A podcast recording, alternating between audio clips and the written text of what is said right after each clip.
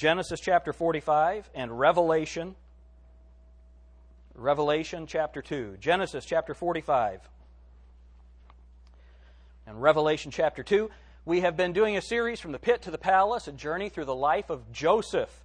We've been going through the book of Genesis. We began with uh, New Beginning, looking at the first 11 chapters, then Leaders and Losers, and now from the pit to the palace. We've been studying the life of Joseph. And where we have come in our study, we have seen that Joseph is an amazing picture of the Lord Jesus Christ. There are almost 300 specific details of Joseph's life that prefigured our Savior. And just by the laws of probability, there's no way that that could have happened unless the same person who wrote Genesis wrote Matthew, Mark, Luke, and John. And so it's a, it's a blessing to see the book that God has given us.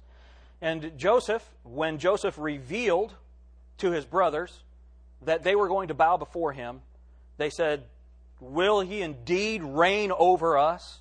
Will he indeed have dominion over us? And they sought out to kill him.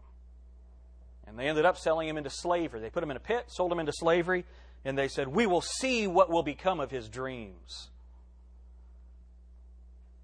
But God's word is true. And what God had promised for Joseph, it happened. So he's taken and he's sold into slavery. He is put in Potiphar's house, and he's the captain of the king's guard, and he rises to the highest place in Potiphar's house. Then he's lied about and thrown into prison, and he rises to the highest place in the prison. The Bible says God was with him in Potiphar's house, God was with him in the prison. And then he's raised to sit on the right hand of the king.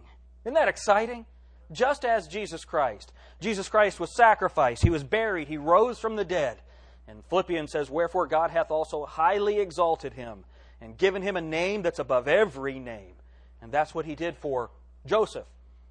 The Pharaoh gives Joseph a new name, Zaphath Paneah. Zaphath Paneah. And that means Savior of the world. Who's Jesus Christ? Savior of the world. And he's put at the right hand of the king, and then he's given a bride. He's given a Gentile bride. Here's a young Hebrew man given a Gentile bride. And the next thing that happens is seven years of tribulation, just like in your Bible, just like is going to happen in the future. God was telling us what was going to happen.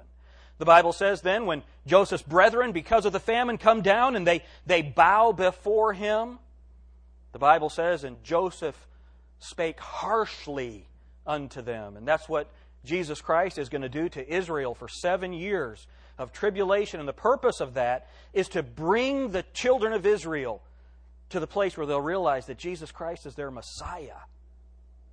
And whereas they did say, We'll not have this man to reign over us, and that's what they said, and Jesus Christ tells us that story in Luke chapter 19 and verse 14 says, We will not have this man to reign over us.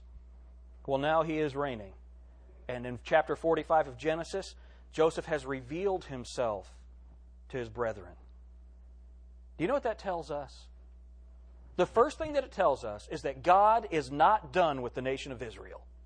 Amen? And I'll tell you what, right now, in churches all over, even Sidney, Ohio, people are being taught that, the, that, that Israel is persecuting Palestine and they don't have the right to the land. I was preaching out in uh, Colorado a few weeks ago, and I got done preaching, and this guy came up to me and said, Now, you know the Jews aren't really the Jews.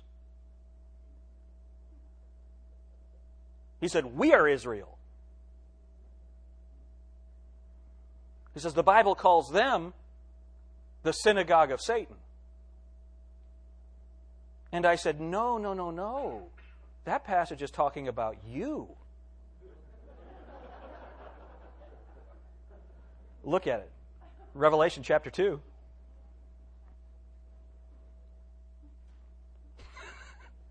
That's from my book on how to win friends and influence people.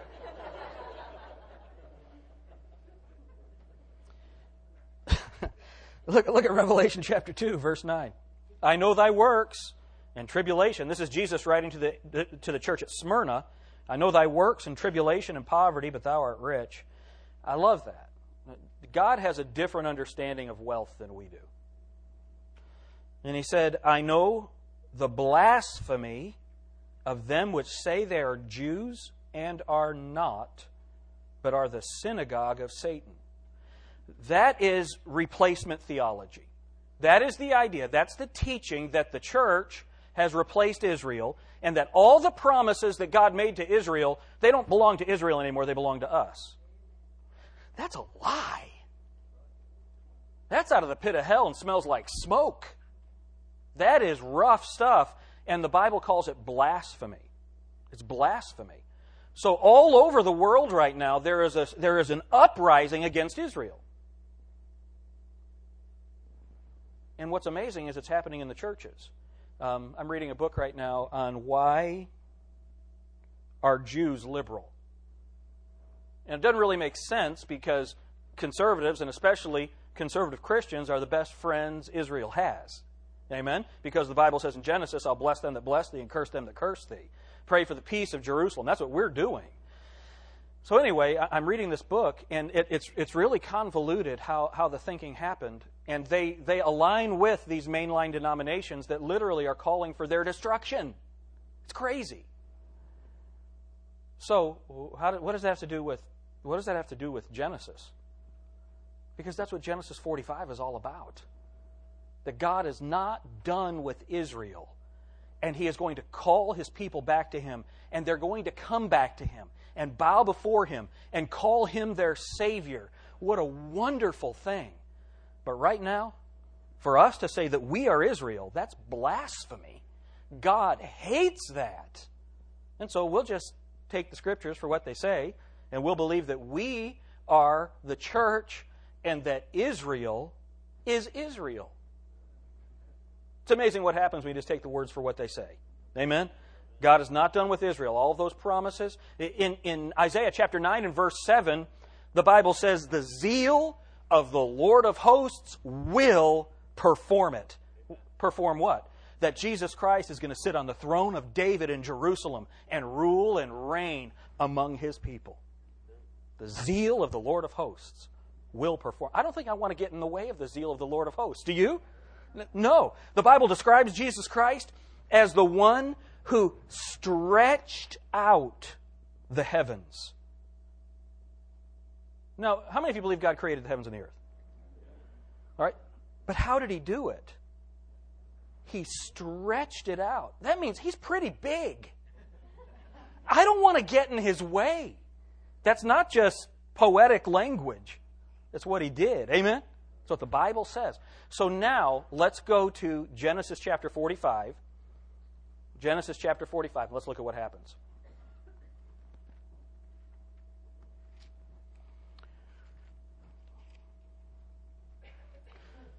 Verse 1 Then Joseph could not refrain himself before all them that stood by him, and he cried, Cause every man to go out from me. And there stood no man with him while Joseph made himself known to his brethren. The Bible says that God is going to put a sign in the sky that Jesus Christ is back. He's going to reveal himself to his brethren. That's what's happening here. And look at what it says. And he wept aloud, and the Egyptians and the house of Pharaoh heard. And Joseph said unto his brethren, I am Joseph. Doth my father yet live?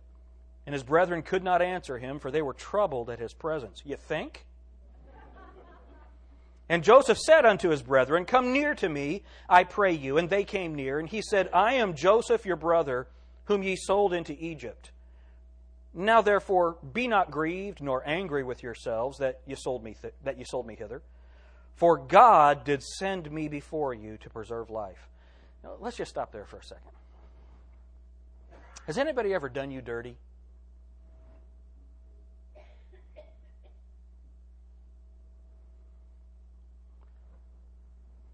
Anybody ever really just, just really hurt you or lied to you or you know, made you look bad? Maybe God had a plan. Maybe God had a plan. In our class downstairs, we talked about this a little bit. Does anyone here believe that we hold God's word in our hands and it's true. Does anyone here believe that?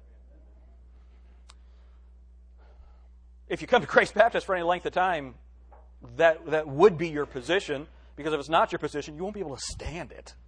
You know? These people are crazy because we believe every word of this book.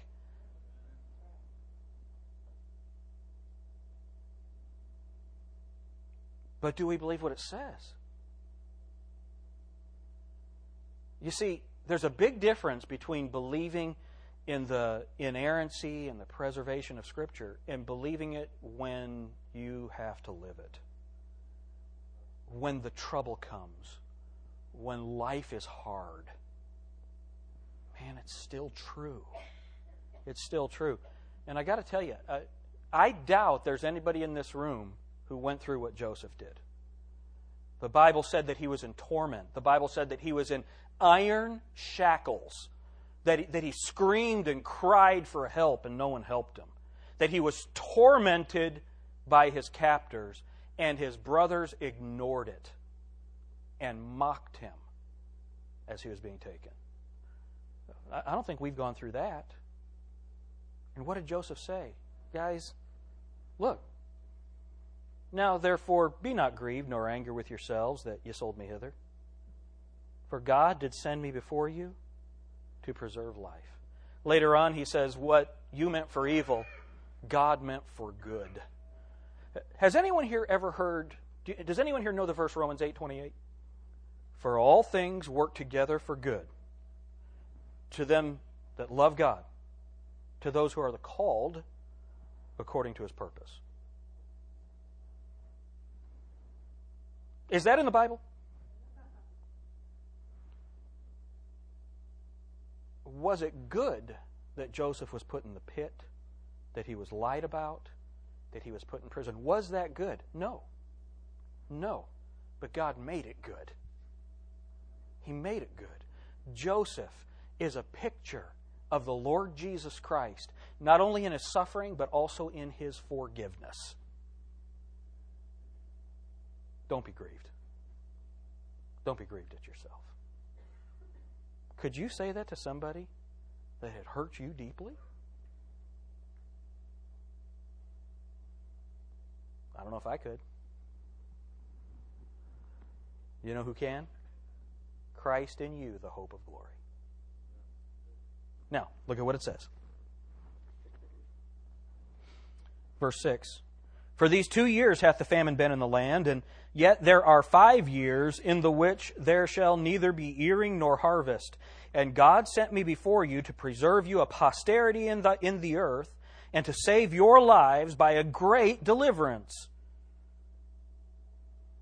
So now, it was not you that sent me hither, but God.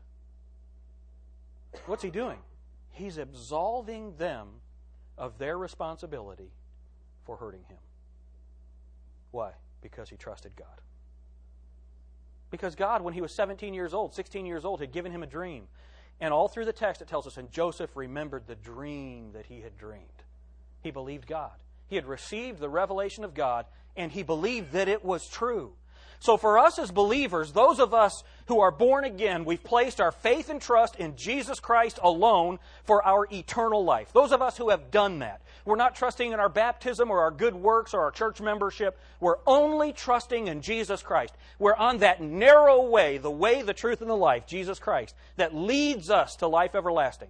Those of us who believe in Jesus Christ as the only way and the one who inspired His Word, those of us who believe that, we have received the revelation of God. Now are we going to apply it to our lives? This stuff is real, man. They're not just stories. This really happened, and they're there for us when the rubber meets the road.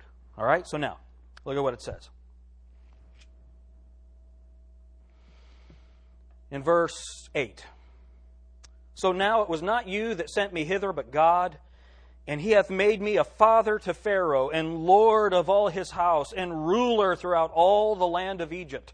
Man, I don't have time to preach that whole thing, but because we'll be in Genesis until, you know, the next millennium if we don't get through this. But just right there. Do you know what happens as you grow in the Lord? The first thing that happens is God is your father. Jesus loves me, this I know, for the Bible tells me so. We cry unto him, Abba, Father. He's, he's, our, he's, he's our, our heavenly Father. That's, that's who we know him to be. And then he becomes our Lord. Our Lord. When we get saved and we acknowledge who he is as Savior and Lord, that if thou shalt call in the name of the Lord, thou shalt be saved. That if thou shalt confess with thy mouth the Lord Jesus and believe in thine heart that God hath raised him from the dead, thou shalt be saved. Amen? So he is our, we realize that he's the father and creator of the world and has prerogatives and rights to us. He is the Lord. That means he has the right to rule and reign over us. He has the right to do that. But look at the text. He's made me father and Lord and ruler. See, there's a difference between acknowledging his right to rule and saying, You're my ruler. Rule me. That's spiritual maturity. That's what happens. And that's what God did for Joseph, and that's who Jesus Christ is. He's Father. He's Father. That's what the Bible says. His name shall be Wonderful, Counselor, Everlasting Father, Prince of Peace, and the government shall be upon his shoulder. Isaiah 9 6. That's Jesus Christ. He is our Father. He is our Lord. He is our ruler. And that's who he had to be to Joseph or to, to his brethren. Remember the ones who said, Will he indeed reign over us? Will he indeed have dominion over us? Oh, yeah. Yeah, he will. Now, let's go on. It's a good thing we didn't have time to preach on that right there. All right, verse 9. Haste ye, and this is what I'm preaching on today. Haste ye. Go up to my father. Go up to my father. You know what he's saying? Go tell Jacob that I'm alive. Go tell him. Now, what does this tell us? First of all, it's a message of hope to us. God is not done with Israel. He's not done with them. Okay, Pastor, you've talked about that already. But you got to understand, they messed with him for 2,000 years. They've denied him and lied about him and rejected him for 2,000 years. You know what that means? I've been saved since I was 15 years old. I'm 47 now. That's 32 years, right? And math people. Is that okay, Yvonne? Did I get that? I'm mathematically challenged. All right? 32 years. Anybody think I've messed up in 32 years? Yeah. Yeah. Yeah. You know what I'm glad of? God doesn't keep count. He takes my sin and He casts it as far as the east is from the west and remembers it no more. You know what that means? It means there's hope. There's hope. I can keep going. I can serve Him. Uh, Laura and the kids and me, we watched The Patriot this week. It was on TV. We had recorded it. Anybody ever see that movie, The Patriot? Man, by the time that movie was done, I wanted to kill something. you know, they're going after stuff. And they're in this big battle, and the, the British are coming at them, and they're, they're falling back. And the one guy yells to the, to the hero, he says, The lines are breaking! The lines are breaking! And he goes and grabs a flag and starts running. Men, hold the line! Hold the line! Do you know what Jesus Christ tells us?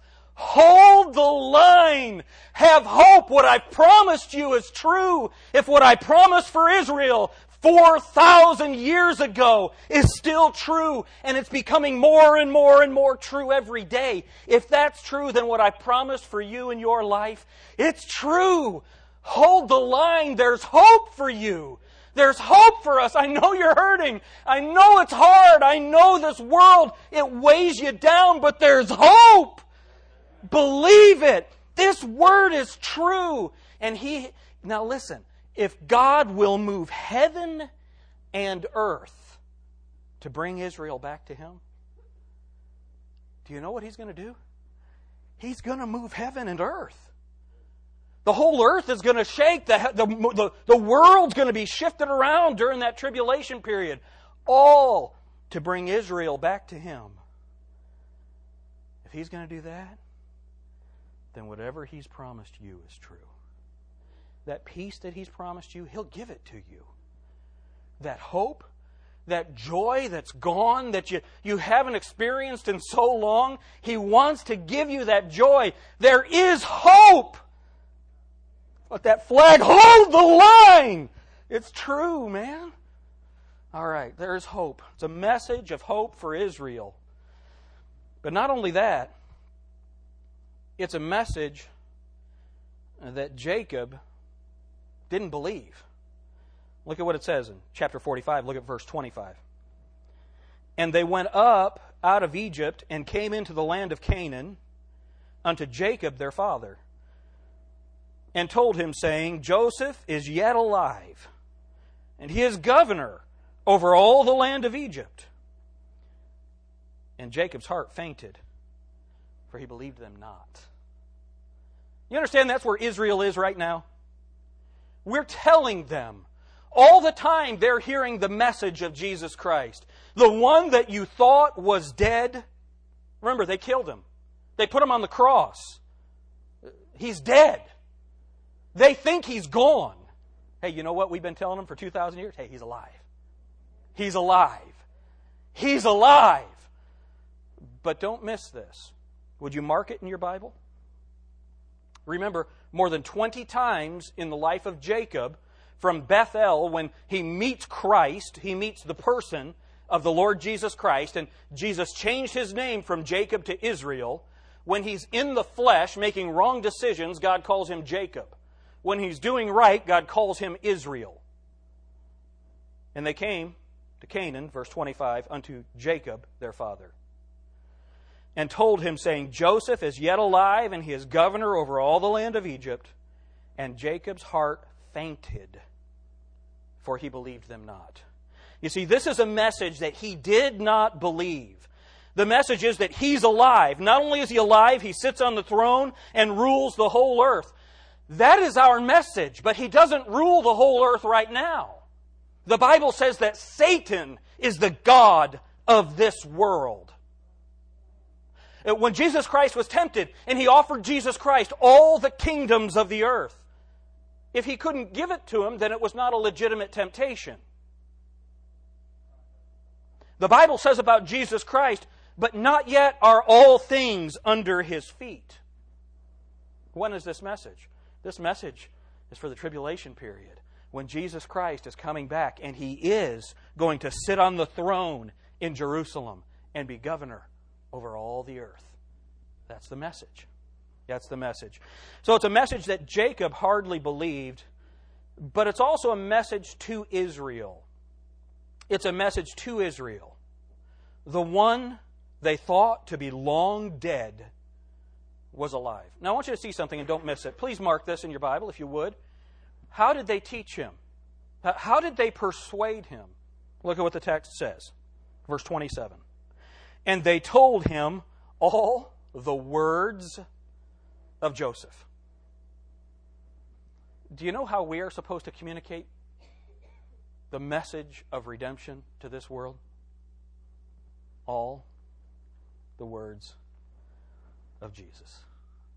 You know, we don't need to have somebody come and jump our buses on a motorcycle.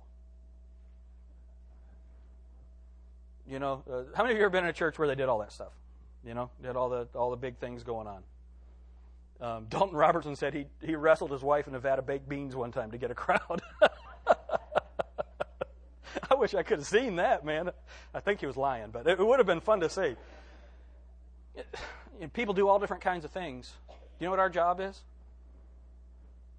Preach the word. Preach the word. Preach the word. Preach the word. The Bible, the Apostle Paul to Timothy, preach the word. Be instant in season, out of season, reprove, rebuke, exhort with all long suffering and doctrine. For the time will come when men will not endure sound doctrine, but will gather unto themselves teachers having itching ears. That, that's the world that we live in, and so our message is still the words of Jesus Christ. That is what finally gets through to Israel, is the Word of God. Do you know what's going to get through to your loved one? your godly life and your testimony of the Word of God. That's our hope. You're not going to beat them by arguments. You're not going to beat them by debate. Debate has never won anyone to the Lord Jesus Christ. Your personal testimony and your testimony to the Word of God. Genesis 45. It's a message that was hardly believed. It's a message to Israel. And they brought it with such power and consistency that Joseph finally or that Jacob finally believed it. But then it's a message that's throughout the scriptures. So let's look at this. Let's take a minute and look at how this is throughout the scriptures. Let's begin in Daniel chapter 9. Daniel chapter 9. You're thinking, begin? You've been going for 20 minutes. What do you th- Don't worry, it'll be okay. Daniel chapter 9.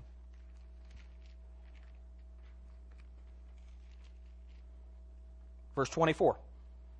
70 weeks are determined upon thy people now, 70 weeks. What are the 70 weeks of Daniel?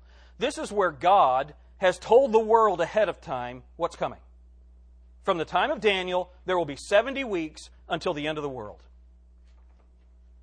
All right? Now, we are in the long week of Daniel, the 69th week. That's the church age. But let's look at how he breaks this down. And when we study Daniel, as soon as we're done with Genesis, we are going to start over in Daniel and go through it so that you can understand all of this. But look at what it says 70 weeks are determined upon the church. Is that what it says? What's it say? What does it say? Now, was Daniel a pastor? Who was Daniel? Daniel was a Jewish prophet. So 70 weeks are determined upon thy people. This is talking about Israel. All right? 70 weeks are determined upon thy people and upon thy holy city. What's the holy city for Christians? We don't have one. The Bible says we have no continuing city. Israel has a holy city, and it's Jerusalem. Everybody's going to be afraid to answer questions now. All right?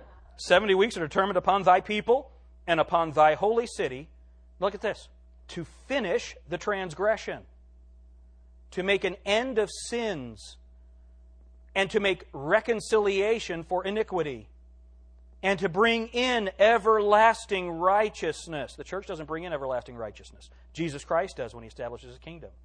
And to seal up the vision and prophecy, and to anoint the most holy. Who is that? That's Jesus Christ the Messiah. He's anointed when he sits on the throne and is identified to the world as the Messiah. And every knee shall bow and every tongue confess that he is Lord. Now look at what it says.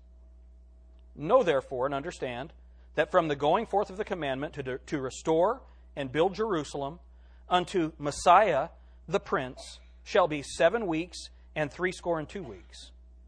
All right? So when you break that down, it was 490 some years, and that's exactly from the time the children of Israel were allowed to go back to the land and reestablish Israel until Jesus Christ came as the Messiah in the triumphal entry was 490 years exactly. God told them exactly what was going to happen. Then look at what it says. Uh, so look at verse 26.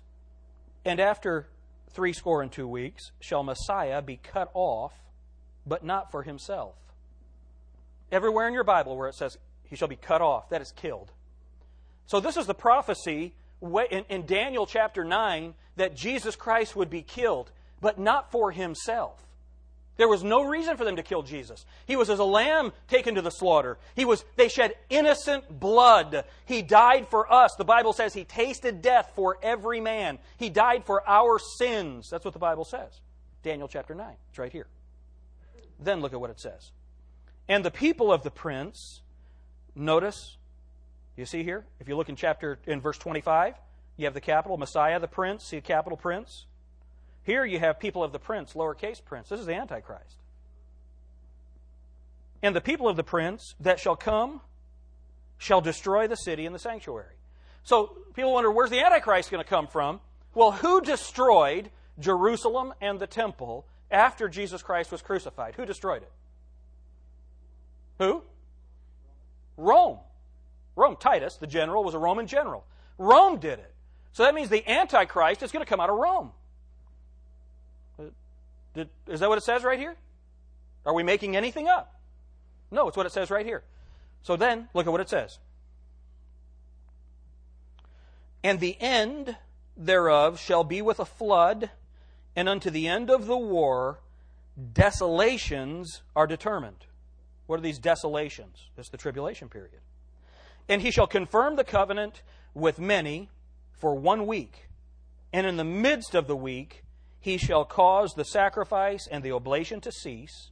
For the overspreading of abominations, he shall make it desolate, even until the consummation, and that determined shall be poured upon the desolate. Okay, what is that talking about?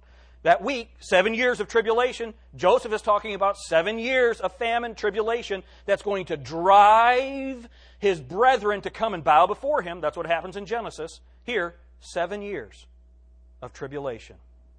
Halfway through those seven years, the sacrifices are going to cease.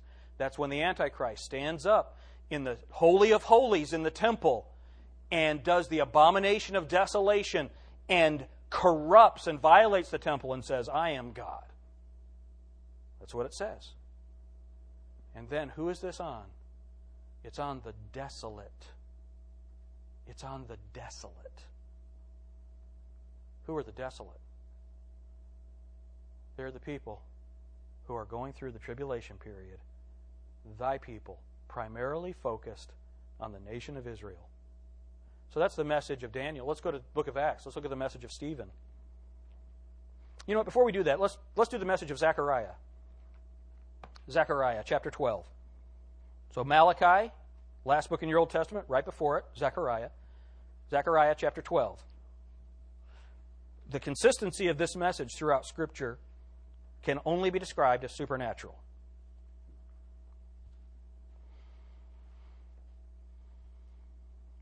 Zechariah chapter 12, verse 1.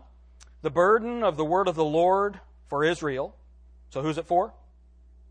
Israel. Saith the Lord, which stretcheth forth the heavens and layeth the foundation of the earth. See that? Stretcheth forth the heavens, layeth the foundation of the earth, and formed the spirit of man within him. What he's doing is he is establishing his divine prerogative to pronounce this judgment. Right? Look at verse 2. Behold, I will make Jerusalem a cup of trembling unto all people round about, when they shall be in the siege both against Judah and against Jerusalem.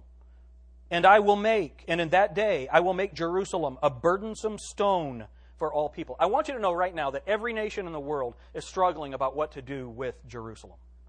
You understand that the whole issue of global terrorism is all based on Israel.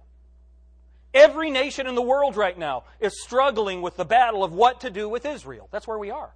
That's where we are. Then look at what it says. In the middle of uh, verse 3 All that burden themselves with it shall be cut in pieces, though all the people of the earth be gathered together against it. It doesn't sound to me like God's done with Israel. Does it sound to you? In that day, anyone notice that? In that day? In that day, that day always begins with Jesus Christ coming and setting his feet on the earth and destroying his enemies. In that day, saith the Lord, I will smite every horse with astonishment, and his rider with madness. Would you mark that right there? His rider with madness. Jesus Christ is the creator, he controls your mental health.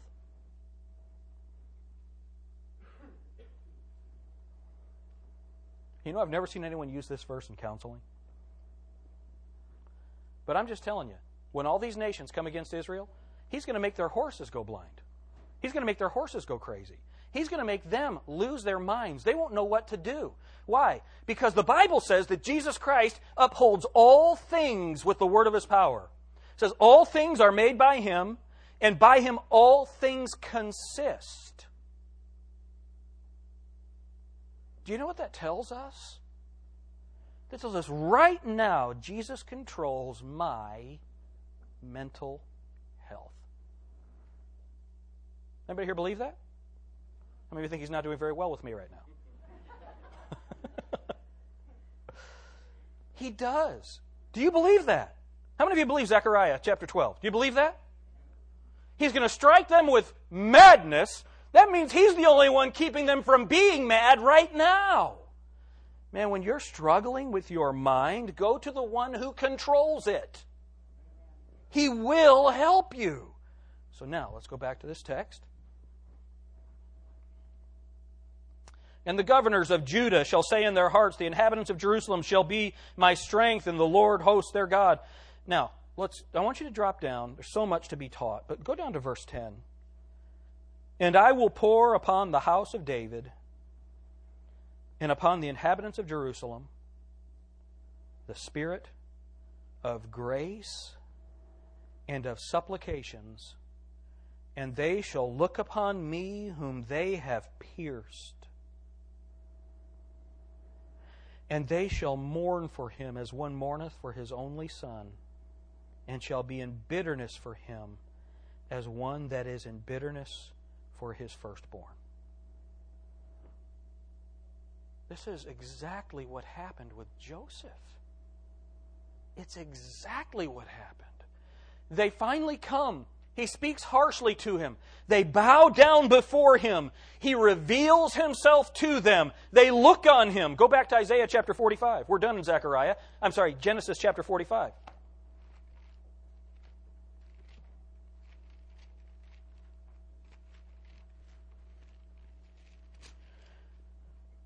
Then Joseph, verse 1, then Joseph could not refrain himself before them that stood before, before them, that, before all them that stood before him. And he cries out in verse 3, I am Joseph. He reveals them, himself to them. And then look at verse, uh, still verse 3. And his brethren, middle of the verse, could not answer him, for they were troubled at his presence. They looked upon him whom they had pierced. They sold him into slavery. They put him in the pit. But God was with him. But don't miss this. How in the world would that prophet, Zechariah, know that Jesus Christ was going to be pierced? Hands, feet, spear in his side? Because this is a supernatural book. And if you can trust the fact that hundreds of years before Jesus Christ was crucified, the Bible says he would be, then you can trust that he can give you the joy, the peace, the hope, that he can carry you through until his return. You can trust him. You can promise. You can believe his promises. Then, then the message of Zechariah. Look at Acts chapter 7. Acts chapter 7, the message of Stephen. Remember what's happening? Jesus Christ has been crucified. He has then, at the beginning of Acts, the Bible says uh, that the book of Acts is about all that Jesus began both to do and to teach. And then the disciples begin in the power of the Holy Spirit after Acts chapter 2 to preach what Jesus Christ had taught them. And all the way through chapter 7, it's a continuing appeal to the Jews. It's a, it's a second offer after the resurrection of Jesus Christ, after the crucifixion and resurrection. It's a continued offer to Israel for him to be their Messiah. And Acts chapter 7 is the last of those offers. And look at verse 5. I'm sorry, verse 9. Acts chapter 7, verse 9. This is Stephen's message to the Israelites, to the Jewish leaders in Jerusalem. And the patriarchs, this is speaking of Joseph's brothers.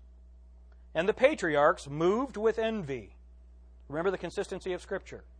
The Bible says in Matthew chapter 27 Pilate knew that they had sold him, that they had sold Jesus Christ for envy. That's what Pilate said. The consistency of Joseph's type. And the patriarchs, moved with envy, sold Joseph into Egypt, but God was with him and delivered him out of all his afflictions, and gave him favor and wisdom in the sight of Pharaoh, king of Egypt, and he made him governor over Egypt and all his house. Now there came a dearth. This is the desolate, the desolation of Daniel chapter 9. Now there came a dearth over all the land of Egypt and Canaan, and, gr- and great affliction, and our fathers found no sustenance. See, you got to understand this. Tribulation brought those men to, to Joseph, and trouble will bring you to Jesus. Man, when you're in trouble, go to the one who wants to help you. The only one who has life, go to him. If you're not saved, go to Jesus Christ for salvation. Verse 12 But when Jacob heard that there was corn in Egypt, he sent out our fathers first. Now look at this and mark it. And at the second time, Joseph was made known to his brethren. When are the Jews going to recognize Jesus Christ? His second coming. At his second time. Anybody get goosebumps right there? This book is so powerful, so consistent. And at the second time, Joseph was made known to his brethren, and Joseph's kindred was made known unto Pharaoh. Then sent Joseph and called his father Jacob to him and all his kindred, three score and fifteen souls. The message of Stephen. Stephen is telling them at second coming, Jesus Christ is going to do it. And what was his point in talking about Joseph? What was Stephen's point? That just as Joseph was tormented by his brethren, Jesus Christ, your brother after the flesh, was killed by you. But he's still your Messiah, and you're still going to bow before him. Did they receive the message? No, they killed him. They killed him. Then, let's look at the message of Paul. Romans chapter 11. Romans chapter 11.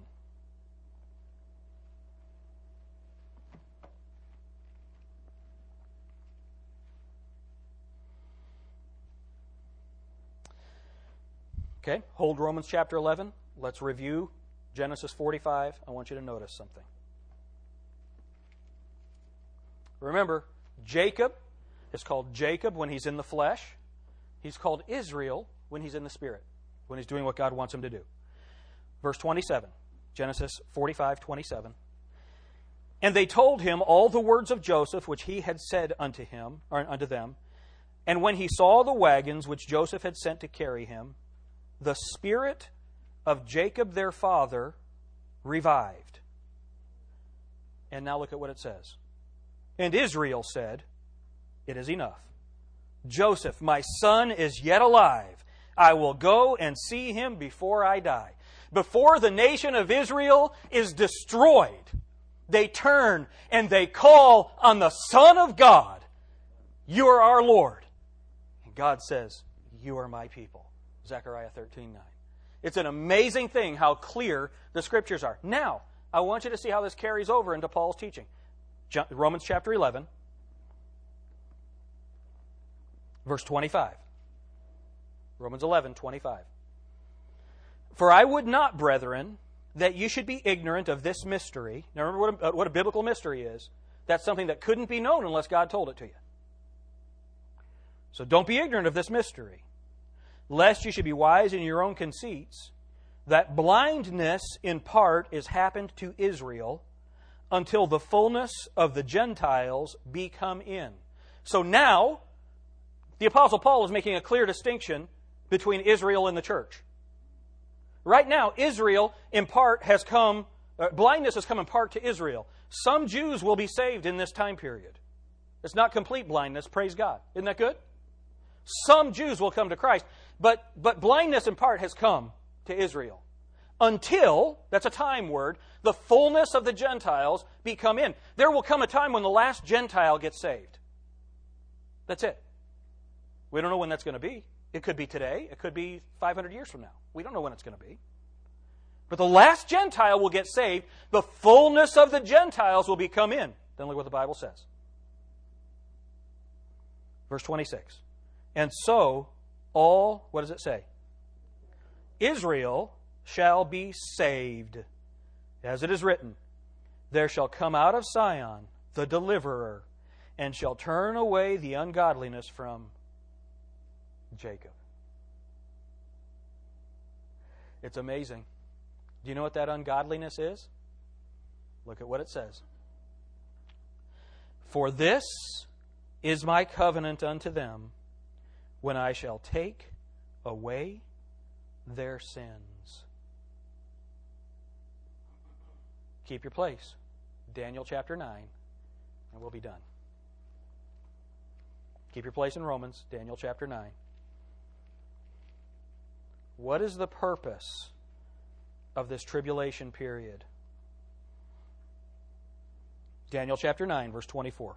Seventy weeks are determined upon thy people and upon thy holy city to finish the transgression, to make an end of sins, and to make reconciliation for iniquity, and to bring in everlasting righteousness, and to seal up the vision and prophecy, and to anoint, the most holy. Back to Romans 11. For this is, verse 27, for this is my covenant unto them when I shall take away their sins. What is the sin? What is the iniquity? It is the iniquity and sin of having rejected and crucified the Messiah, and then the continuing iniquity of rejecting him as their Savior. You see, there's only one sin. There is only one sin that is unforgivable. Only one. The Bible calls it the unpardonable sin. Remember what happened? Jesus Christ had cast out demons, and the Pharisees said that he did it in the power of Beelzebub, when the Bible says he did it in the power of the Holy Spirit. The only unforgivable sin is refusing, refusing the cleansing power of the Holy Spirit that comes when you acknowledge Jesus Christ as your Savior. That's it. That's it. When you look at Isaiah or at Genesis chapter 45, God's not done with Israel. There is coming that time of tribulation, and they will turn to Him. The tribulation is not for the church. There are a lot of preachers now preaching that the church is going to go through the first half of the tribulation period. No, the time is appointed for thy upon thy people. But what, the church has received Jesus Christ. You can't be in the church. You're not in the church unless you've placed your faith and trust in Jesus Christ alone for your eternal life. So Jesus Christ is not coming to judge people who believe in him. He's coming to judge people who refuse to believe in him. And listen, it's all true. It's all true. It's a message of hope. It's a message to the Jews. It's a message to Israel. And it's a message to us that it is our job to go and tell the world about Jesus Christ. Uh, I, I, told you that was the last passage, so we won't turn to it. But Isaiah chapter 66. In Isaiah chapter 66, God sends after the, He comes and he, His people, Jewish people, begin acknowledging Him. He sends them to the ends of the world to preach the gospel to the Gentiles. To the Gentiles. The Jews are going to preach the gospel to the Gentiles. He's not done with Israel. You see, what God promised for Israel is still true today. Amen? You know what that means? What He promised for me is still true. When He promised me He'd never leave me to forsake me, that's true. When He promised me that He's the God of all hope, that's true. When He promised me that He's the God of all comfort, that's true. When He promised me that there's no temptation taken me but such as common to man, but God is faithful, who'll not suffer you to be tempted above that you're able, but will with the temptation make a way of escape that you'll be able to bear it. When He said that, it is true. Folks, you can trust Him today. I hope that you do. Man, I know there are people in here that are going through hard times. And if you think I'm thinking of you, I might be. But there's a whole lot of people in this room that are going through trouble. Trust Him. Believe Him. He loves you. He thinks only good of you if you're saved. If you're not born again, the Bible says He's angry with the wicked every day. If you've not trusted Him as your Savior, I hope that you will today. If you have, run to Him. He loves you. He'll help you. He'll be your ever present help in time of need. Lord, we love you and we trust you. We need you.